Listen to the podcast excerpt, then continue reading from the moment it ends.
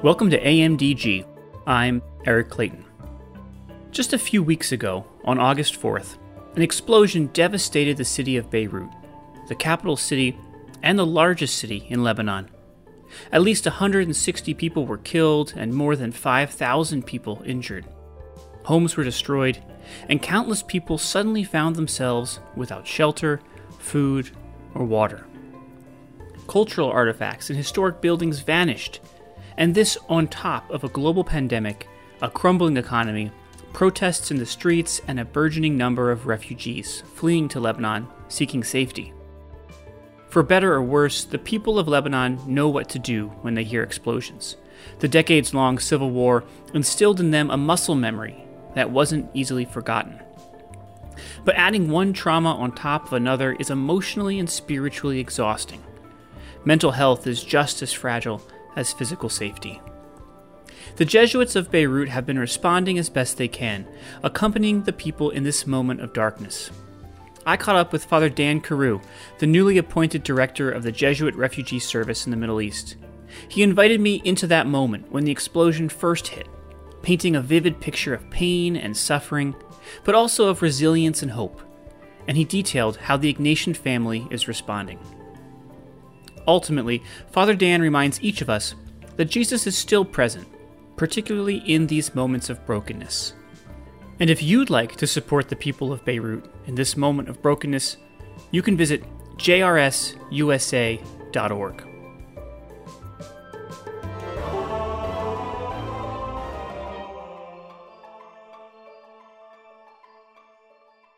All right, Father Dan Corrou, welcome back to AMDG. Delighted to be here. Thanks for having me back. I, uh, as I, I joked with you in the email, I, uh, I'm on one level honored and delighted to be back uh, on the on the podcast. Unfortunately, uh, for both reasons uh, that I was asked, uh, it's for for for difficult things. So I, I am sorry about that, but it's it's great to be with you and, and very very excited about all the work that you've been doing here. So thank you for doing some great work on the AMDG podcast. Thank you. Yeah. Uh, well, we're, we're delayed that you're able to take some time to, to talk with us today. And uh, so you were on la- last fall. Um, and I wonder if, if before we kind of get into the recent explosion and, and, and the tragic events around it um, in, in Beirut, I wonder if you could talk a little bit about um, what has life been like in Beirut, in Lebanon, um, since you were last on the podcast, so the last six or so months. What has been on the minds and um, the challenges of, of people have been facing? So uh, I think I was uh, last with you in November, uh, and so that was at the point when there was there were sort of mass uprisings in the streets, uh, and it was a great, uh, it was a very joyful uh, kind of feel in general to those to those protests. Um, those continued; they dissipated a little bit as governments changed and things. there were moments that would erupt again in, in sort of protests against the political structure, the social, political, economic structure. Uh, and they tended to be a little bit more violent uh, in as it got to December, January. Uh, but at that point, certainly by November, uh, the what some people have likened to the, the Ponzi scheme of the of the economic structure, the banking structure of, of Lebanon, uh, started to fall apart.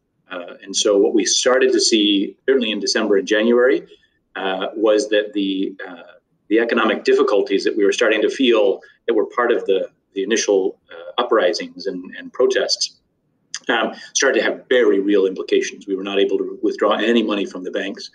Uh, so, I mean, our, our programs with JRS, especially here in Lebanon, uh, we were severely uh, restricted on what we could do, uh, had a very difficult time paying salaries, things like that, um, and a very difficult time transferring money, even so uh, from the banks here to our programs in Iraq and, right. and, and Syria.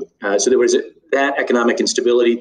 Uh, and then, literally from January to uh, April, so just a four-month window, the currency lost, uh, you know, uh, nearly. It became just an eighth of, of the value of the currency uh, earlier. So, it, you know, there's massive inflation, massive devaluation of the currency.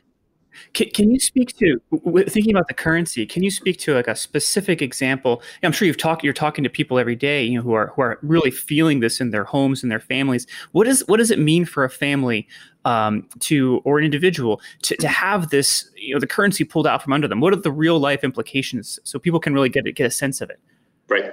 Uh, so I, you know, a lot of the, the folks that I uh, that I would know in sort of the Jesuit circles would be middle class, upper middle class. Generally, you know, had gone to a Jesuit school or or university, so it would have a, a comfortable living, would have a professional job. Uh, those in Lebanon had a structure where you could either be paid in U.S. dollars or in Lebanese currency. Those were generally paid in U.S. dollars. The value of what they were paid has remained about the same. There's some difficulties on the ground and, uh, and some difficulties there. Those who were paid in Lebanese currency, uh, they, are now making an eighth of what they were making before. So a family that the job the and and the uh, uh, the income hasn't changed at all. It's just the value of of what they what they make. So uh, what had been a normal middle class family, uh, you know, first of all, stopped having to be being able to buy any meat at all.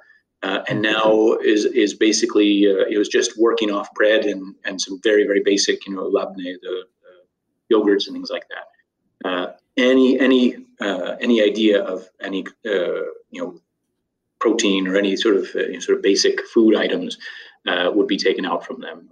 so that I mean that's those are the that's where you see the very real implications of this.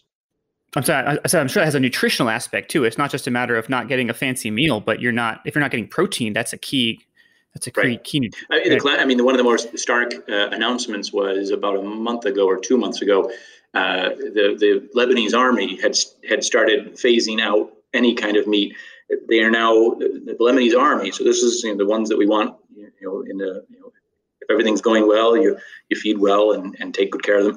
They they are not receiving any any meat, chicken or uh, meat at all. The Lebanese government cannot afford that. So, um, so that you know that that was a very stark uh, sort of statement about that. Uh, you know, and then on top of all this, you know, an economy that's crumbling, an inability to get good, nutritious food, you have a global pandemic, um, which also has happened since since we we last had you on the pod. Um, talk a little bit about what that's like in Lebanon. What how is how is that being dealt with? What's the response like? Are, are people able to get um, the, the safety measures that they need for public health? Right. We had, uh, and I, as a Jesuit, I have to admit, we in Lebanon got hit first. Uh, we were uh, one of the first cases uh, to be diagnosed in Lebanon. So in late February, early March, happened to come in, come from Italy, and he came to a meeting here uh, and infected uh, three or four guys in our community. So um, we, as a building, we're a building community of about 30 Jesuits. 12 of those guys ended up becoming COVID positive. Uh, and so our building locked down before anything else happened really in the country. So as the first cases were starting to come out, we were uh, we were already locked down. So we were, as a building, we were just completely locked down, isolated to our rooms for three solid weeks without any question. Uh, food was delivered to the door, all this kind of thing. As that happened, so after our first week in quarantine isolation, uh, the country did basically the same, uh, and has happened with with many places. Uh, it, it, literally it just the country shut down. You could not go anywhere. Everything went remote, um, and uh, and so then that probably lasted for about two or th- three weeks here in Lebanon. Uh, and then there were slow, phased reopenings, but we're still uh, very similar to everyone else uh, in, in highly restricted uh, activity and movement.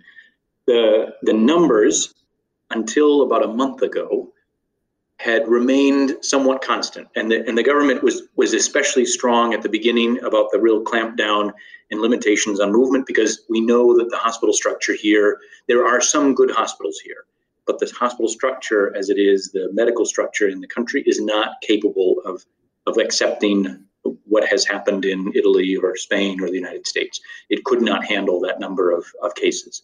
Um, so they were especially strong at the beginning to sort of clamp down on that, and it seemed to work. Uh, there were cases, uh, and but it was somewhere between 15 and 30. You know, new cases would come in a day. Uh, it, it, was all, in, in some sense, manageable. Uh, about a month ago, uh, and it was because we started reopening and people started getting lazy about things. Uh, we're now uh, yesterday we had 300 new cases. So in in about a month, it's you know uh, 10 times what it had been uh, at least. And uh, and I have to admit, I mean, certainly with the explosion um, and and the results of that, uh, while people have been very good generally when you're out on the streets and you see the cleanup crews, they are wearing the masks. but this this has to impact that as well. So our, our number of cases is going up. Oh, yeah, I, I, I imagine it's just one you know one disaster after another. T- talk me through that that day. Um, bring me into that kind of that moment when this explosion happens. Um, where were you? What were you doing? When did you know something was wrong? It's fascinating. We've been it, it's it, this is the common conversation. Everyone's asking where they were. It, even now, a, a, week and a half out, uh, it was part of our lunchtime conversation uh, here in the office. Uh, so I was. It was six oh eight uh, on a Tuesday evening. It's summer. It's August. Uh, Beirut is a Mediterranean city, so it's hot, and about a quarter of our staff are on uh, vacation right now. It's just a normal time for people to be on leave. And I've tried to be very deliberate about you know uh, you know for, for, our staff. It's the summer. It gets to the fin- end of your work. Go you know go and be a normal human being and, and have a good life. Uh, and so I was really trying to I was mention that to people. I had been on a phone call. Uh, our office is in the, the church building uh, here in the Jesuit complex. And we have two sides. One is faces the water and one faces away from the water. and uh, the room, we have a room that is, you can close the door. And if you're having a telephone conversation, sort of like this one, uh, you don't bother anyone. You're in that room, you have the conversation. I was in that uh, call uh, up until six o'clock. Finished call. Thank you very much. Close the computer go back to my desk on the other side of the office, which is away from the water. Uh, I sit down. Uh, I'm talking to the. There's one woman who's sitting uh, sort of across the room from me. We're talking nonsense. I mean, it's just sort of normal end of the day, right. kind of wrapping up. Right. Uh, and now, I mean, both of us. She she's Lebanese, and so she uh, was born during the Civil War, but was uh, you know very a teenager during the 2006 Israeli conflict. Uh, she was around during all of there was a, a, string of car bombings that happened in 2013. Uh, very well aware of life in Lebanon. I was here for all the car bombings in 2013. There was a sound that we both looked at one another and said, "That something that was something. That is not a normal Lebanon Beirut sound." We both looked at one another, uh, and then and then there was an explosion, but it was far away, and she at that point, she stood up and we both sort of got under my desk. And then by the time, thankfully, we were under the desk, at that point, the wow, the wallop of the uh, uh, what we've all seen, that cloud uh, that we've seen in the videos, uh, hit us. Uh, and that was uh, everything shattered, dust everywhere, alarms went off, every car alarm went off. and so it was, it was a, it was a really surreal moment. I, I was sure, we were, both of us were sure that whatever happened happened right out in front of our building. Um, we're about a, a, less than one and a half kilometers away from the uh, uh, from the port. Uh, there was no doubt in my mind that whatever had happened had happened right out in front of her. It was that strong. It was it was nothing like any of the car bombs we'd seen before. I mean, the, the, it was just a, a completely different scale than any of that. I I, am I'm, I'm struck by like the muscle memory to get under the desk to to that that that that, that, the you know people are so you know it, it's it's it's it's recent in recent memory. Like I don't I don't know if I would have had that kind of muscle memory. So what what does it mean to put you know kind of trauma on trauma on trauma? You know a civil war um, you know you're working with a refugee community that's that's that's fled war. Um, you know what, what is it like to, to to talk to your your friends and your colleagues that that you know this is uh, certainly different and tragic at a different scale and yet familiar in some ways. What does that what does that mean for people's life? Yeah. It, it really uh, it, it is it really is just a it, on one level it goes in two different directions. On one level they have the muscle memory as you said. This is what we do. Uh, when there is an explosion you get under the desk uh, there was an interesting in in the building right next to us, the Jesuit residence, the scholastics who I live with. So these are Jesuits from Lebanon. Uh, these were Lebanon and Egyptian scholastics, and there was a, or I'm sorry, uh, Syrian and Egyptian scholastics. Um, the the Syrians knew exactly what to do. Hmm. The Egyptians had no idea what to do. The Egyptians, you don't get in, uh, explosions in uh, in Egypt. Uh, so there is that sense of muscle memory. Someone who had lived in Aleppo uh, for the last five years knows exactly what to do when there's an explosion. Someone who's lived in, uh, in southern Egypt. It's just not part of their experience. So there's a um, so on one level there's that, but I will say uh, just in conversations with uh, with our staff here, who are almost all Lebanese, uh, the the results of as you say that that um, that multiplied trauma, that uh, you know, the, the, the, trauma on trauma on trauma, uh, even for people that are not refugees, and that's that, that, we'll get into later, is a whole separate you know separate uh, situation. I think for the Syrians that we accompany, uh, but just for the Lebanese who've been through this, this is just part of their. It's interesting. I've had several conversations that I I've known our staff here for a year, and some of them I've known for many years. Uh, we've had conversations about when they were kids during the Civil War that I'd never had before. You know, one of them was telling me, uh, as a result of this, memories of when he was, he was probably first grade, six or seven years old or whatever, uh, and the the school, which is, he went to school just down the street here, uh, was in the middle of a firefight between two Christian militias uh, at the end of the Civil War in the late 80s. Um, and he remembers very distinctly uh, the, the shells coming in and and he was on the last bus out of the out of the school. Wow. His friends who didn't get on that bus had to stay in the basement of the school for uh, a week or something like that. Um, and and you know, him that very real physical sense of the explosion uh, brought that memory back uh, in a way that um, you know we'd never we'd never talked about that before. Uh, so that clearly it brings that up, and then we, we you see it, and this is one of the things we we'll, we all talk about in this last week. Not only do we talk about the actual experience, but it's the I'm having problems sleeping. Uh, I'm uh, I'm really uh, I'm, I'm, I'm more jittery now. Uh, interestingly, that happened. The explosion happened on Tuesday. On Sunday, I had the English language mass here in the in the Jesuit church, and we had to have it in a side chapel because the stained glass windows are still at risk of falling. Some of them are still sort of shattering and falling down. Uh, so we were off on the side cha- uh, side uh, chapel, and uh, and it's mostly Filipinos, uh, foreign embassy workers, things like that. And uh, at one point, there's a huge dumpster, series of dumpsters out in front here, and in between Tuesday and Sunday, those dumpsters have been overflowing with broken glass and wood and aluminum, all the junk that had you know had people cleaning out of their houses. And finally, someone came along with a, a dump truck, a front end loader to, to clear all this away. Uh, and I don't know, you can think of the sound of a dumpster, like an empty dumpster being slammed back on the ground again. And it's this wow. wow. And the whole, every one of us shook. You know, there was that, uh, it was like, ah, this is a sound that I know too well. Um, there's a sense of everyone being on edge. even those of us for whom this was the first major explosion, most of the Filipinos, it was their first major Lebanese Beirut explosion. For the Lebanese who'd been here this is bringing back all sorts of explosions, and it's on one as you said, the positive muscle memory. It's the negative uh, sort of uh, trauma of that as well. I so I imagine mental health services is is key right now, right? Uh, do do you find that you have are, are people able to get um, you know those those needs met? Are are people um, you know is is are these kinds of memories resurfacing the conversations being had?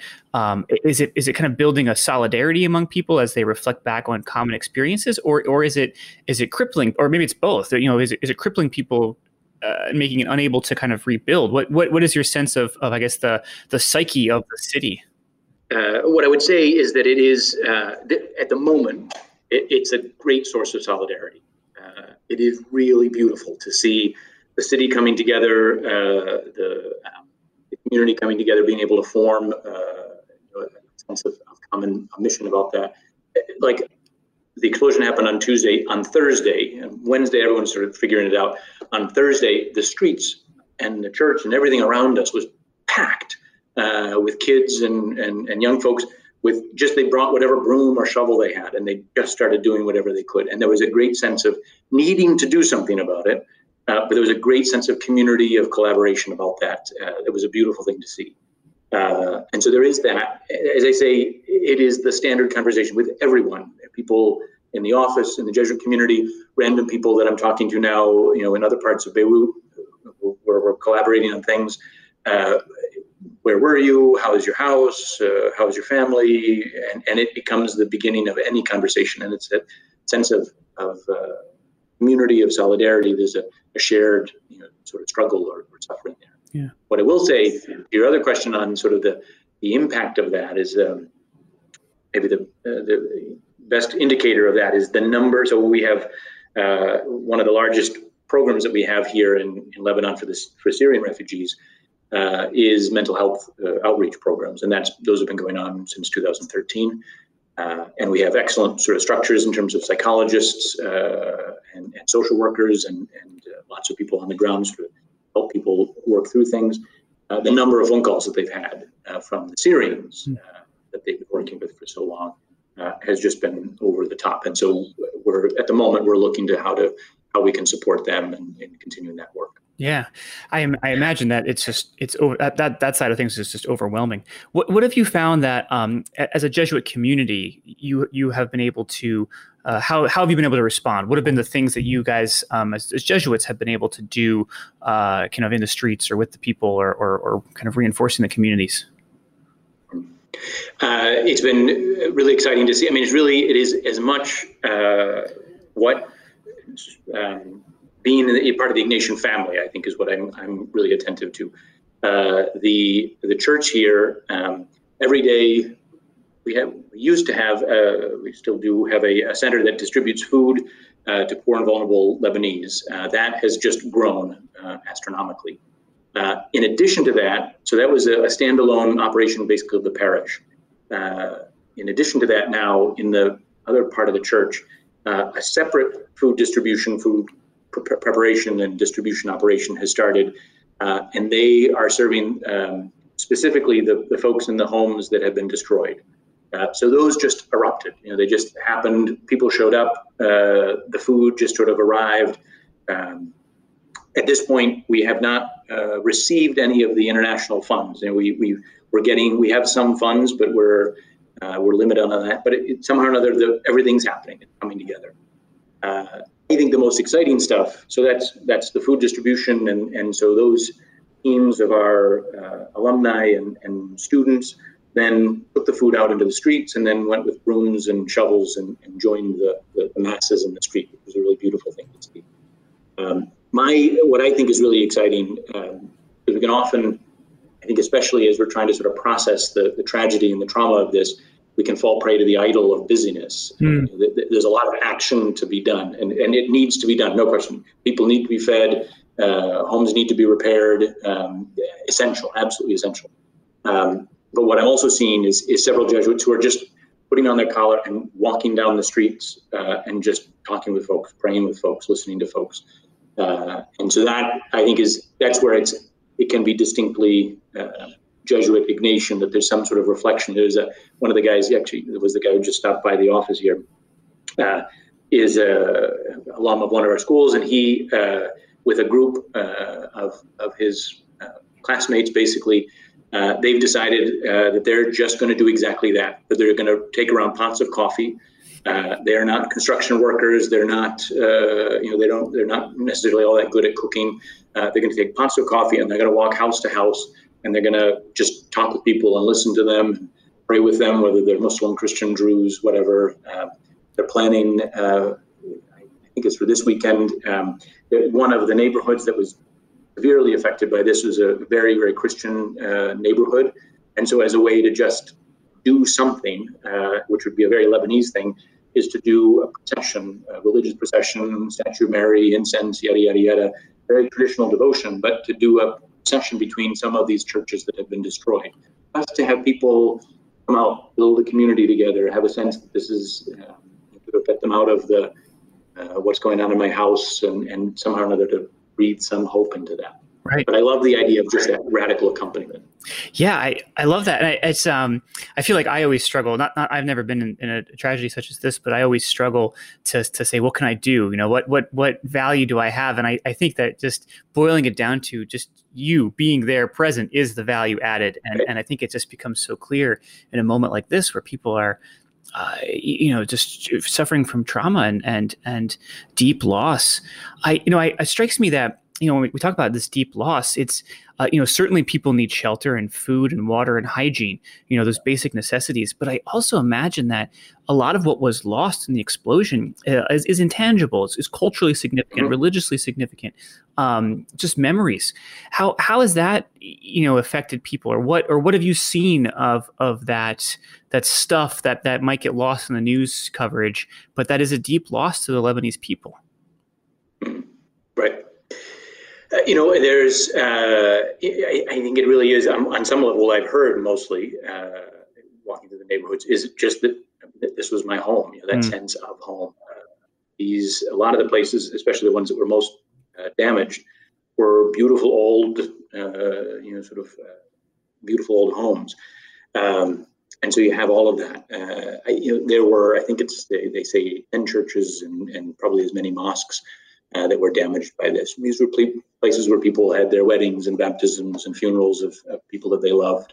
Um, this, you know, this is where I'm always attentive in the Eastern Christian tradition in the Eastern churches. You, you always pray for the city, you know, mm-hmm. and it's always mentioned. We don't do that so much in the in the Roman Rite, but uh, you know, you always mention this. The location is a very important thing, uh, and we know in the U.S. as we've talked about church closures and things like that. People, it's more than just this particular building. It's where mom and dad got married. It's where so and so was buried. It's where and and so there's that.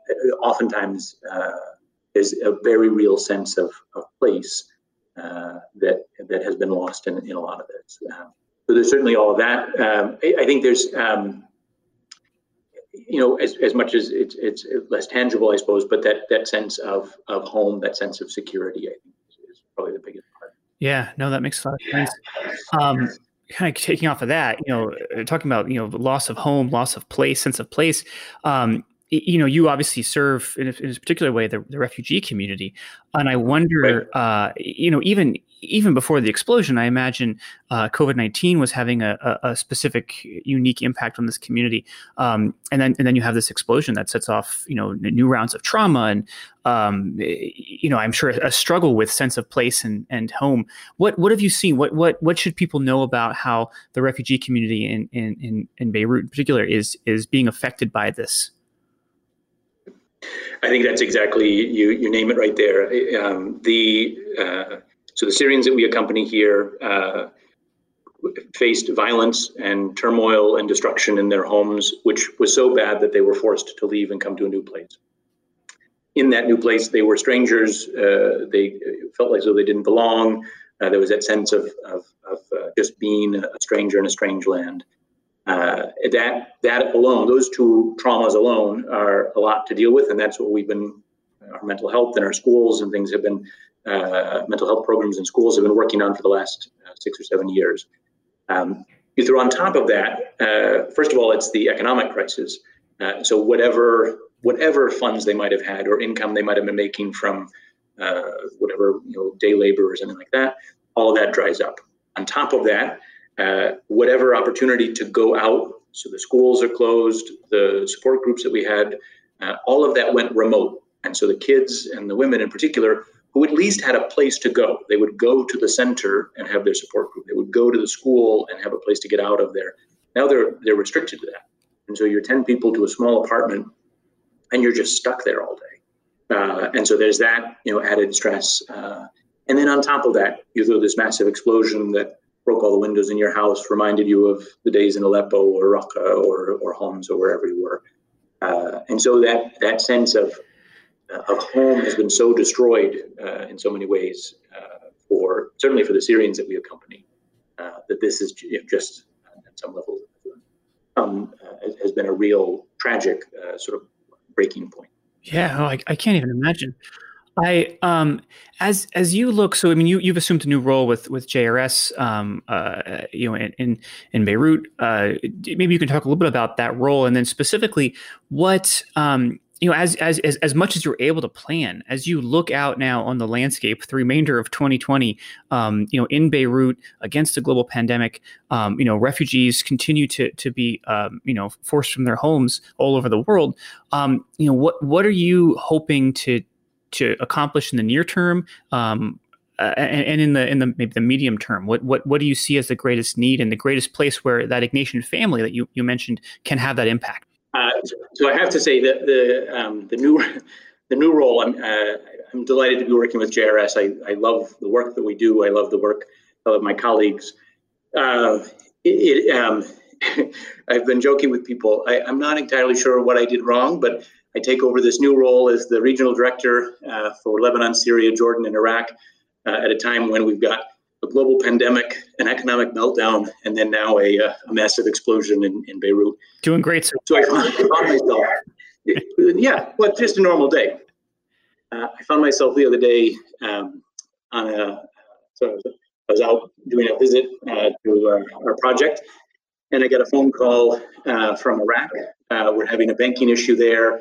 and so all of a sudden, I'm, I'm sort of thrown from the middle of the chaos of Beirut and responding to uh, accompanying uh, Syrians in Beirut, thrown immediately into a, a complicated but uh, sort of a, a, a, banking issue in Iraq. And, and so it, all of a sudden, just it was a surreal moment of, uh, okay, this is my job and this is what I what I have to do. Uh, so that's been uh, um, a real a blessing, but it's also been a been a challenge. Um, but what I have seen across the board is an extraordinary uh, sense of solidarity from our Ignatian family. Um, and so we, through Jesuit provinces, uh, through the JRS, uh, just through my own family and friends that I sent out an email to a little while ago, uh, we have seen an overwhelming sense of support that have come through uh, in supporting our, our initial relief efforts here. Uh, and then as we're looking now, we're looking into the longer term. Um, uh, we have we have a four month window here where we're going to have to worry about basic needs, food, shelter. Um, I'm we're at the moment really trying to plan for that longer term for this next year. Uh, what are the uh, psychosocial, what are the spiritual implications of this, and how do we accompany people through this, as you say, this multiple layered trauma. Um, and so that's, uh, you know, what I will say is that the, the extraordinary generosity of the uh, Jesuit family and friends so far have been, has been extraordinary.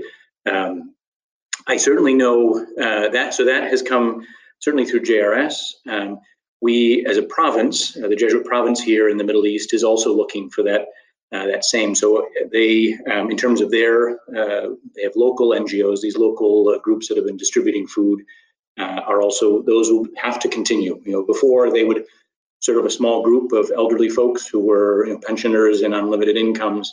Uh, and as the economic crisis was hitting them, okay, we, we served this small group of, of older folks.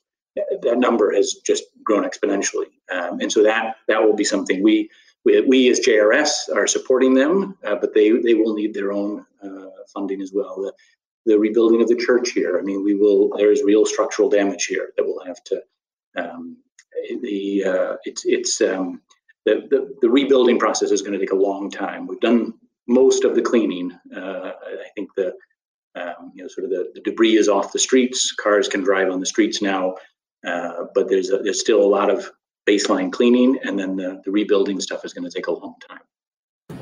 Yeah, I, I can only imagine. I, I wonder, you know, you you you uh, you share with me a, a, beautiful reflection. I think you sent with that that email um, uh, to your to your your network um, about brokenness and and and kind of a, a, prayer experience you had before the tabernacle. I wonder, just kind of as a as a closing here for our listeners, um, if, if you might share that reflection and maybe anything else that has come to you about the idea of, of brokenness and and and and kind of where we find ourselves in that, and and maybe if if, if it points to any hope, if there's any hope or or or um, um, you know what what is giving, what is sustaining you through this moment of brokenness.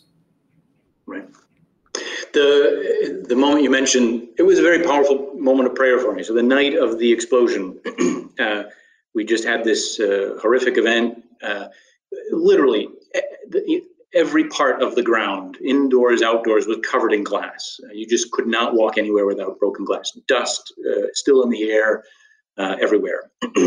all of the doors of our residence, all the doors of the church had just been blown off. Um, and there was some uncertainty about that. And none of us could really go to sleep. I mean, we were still, it was just sort of the adrenaline rush or whatever it was.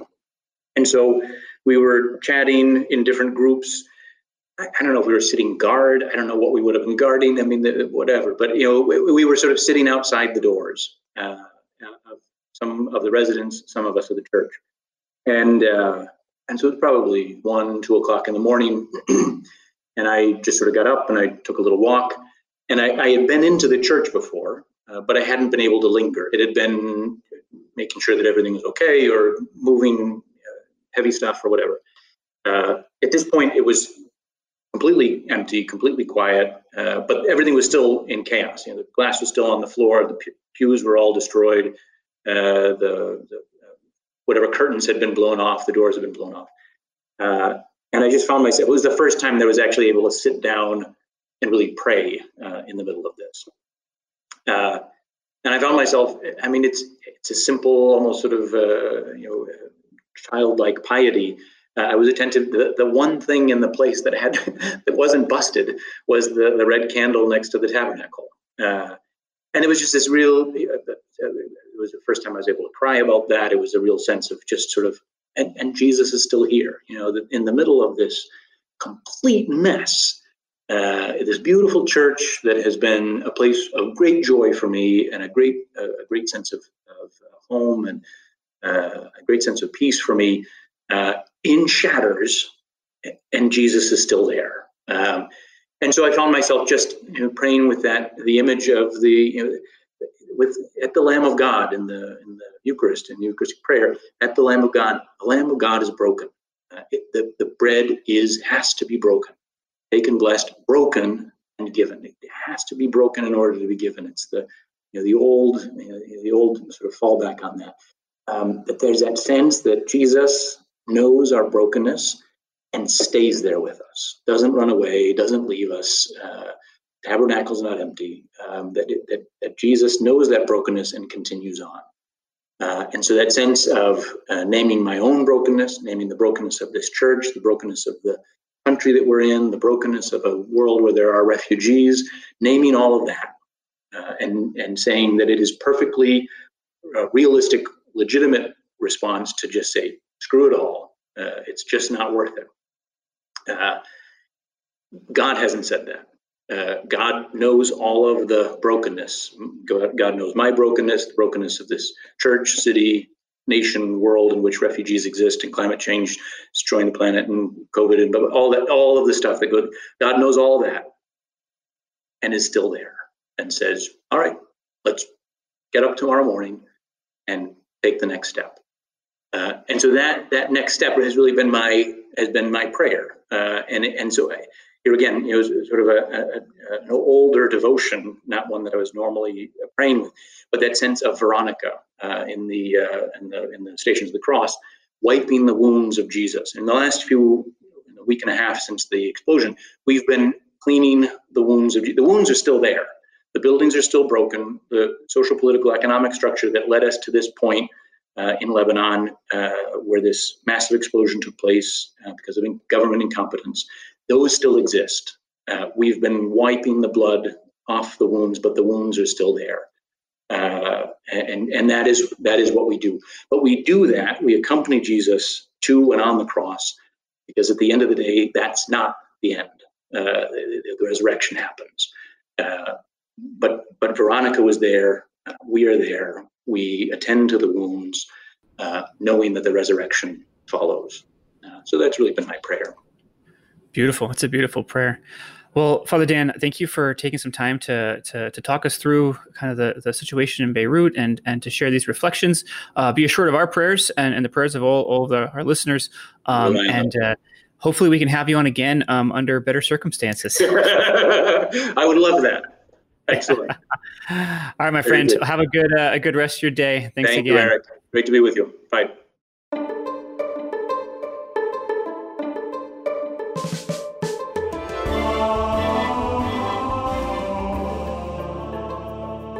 AMDG is a production of the Jesuit Conference of Canada and the United States and recorded at our headquarters in Washington, D.C. The show is edited by Marcus Bleech. Our theme music is by Kevin Laskey. The Jesuit Conference communications team is Marcus Bleech, Eric Clayton, Dara Sump, Megan Leach, Becky Sindelar, and me, Mike Jordan Laskey. Connect with the Jesuits online at jesuits.org, on Twitter at Jesuit News, Instagram at We Are the Jesuits, and Facebook.com slash Jesuits. If you or someone you know might be called to discern a vocation to the Jesuits, connect with a Jesuit vocation promoter at beajesuit.org. Drop us an email with questions or comments at media at jesuits.org. You can subscribe to the show on iTunes, Spotify, or wherever you listen to podcasts. And as St. Ignatius of Loyola may or may not have said, go and set the world on fire.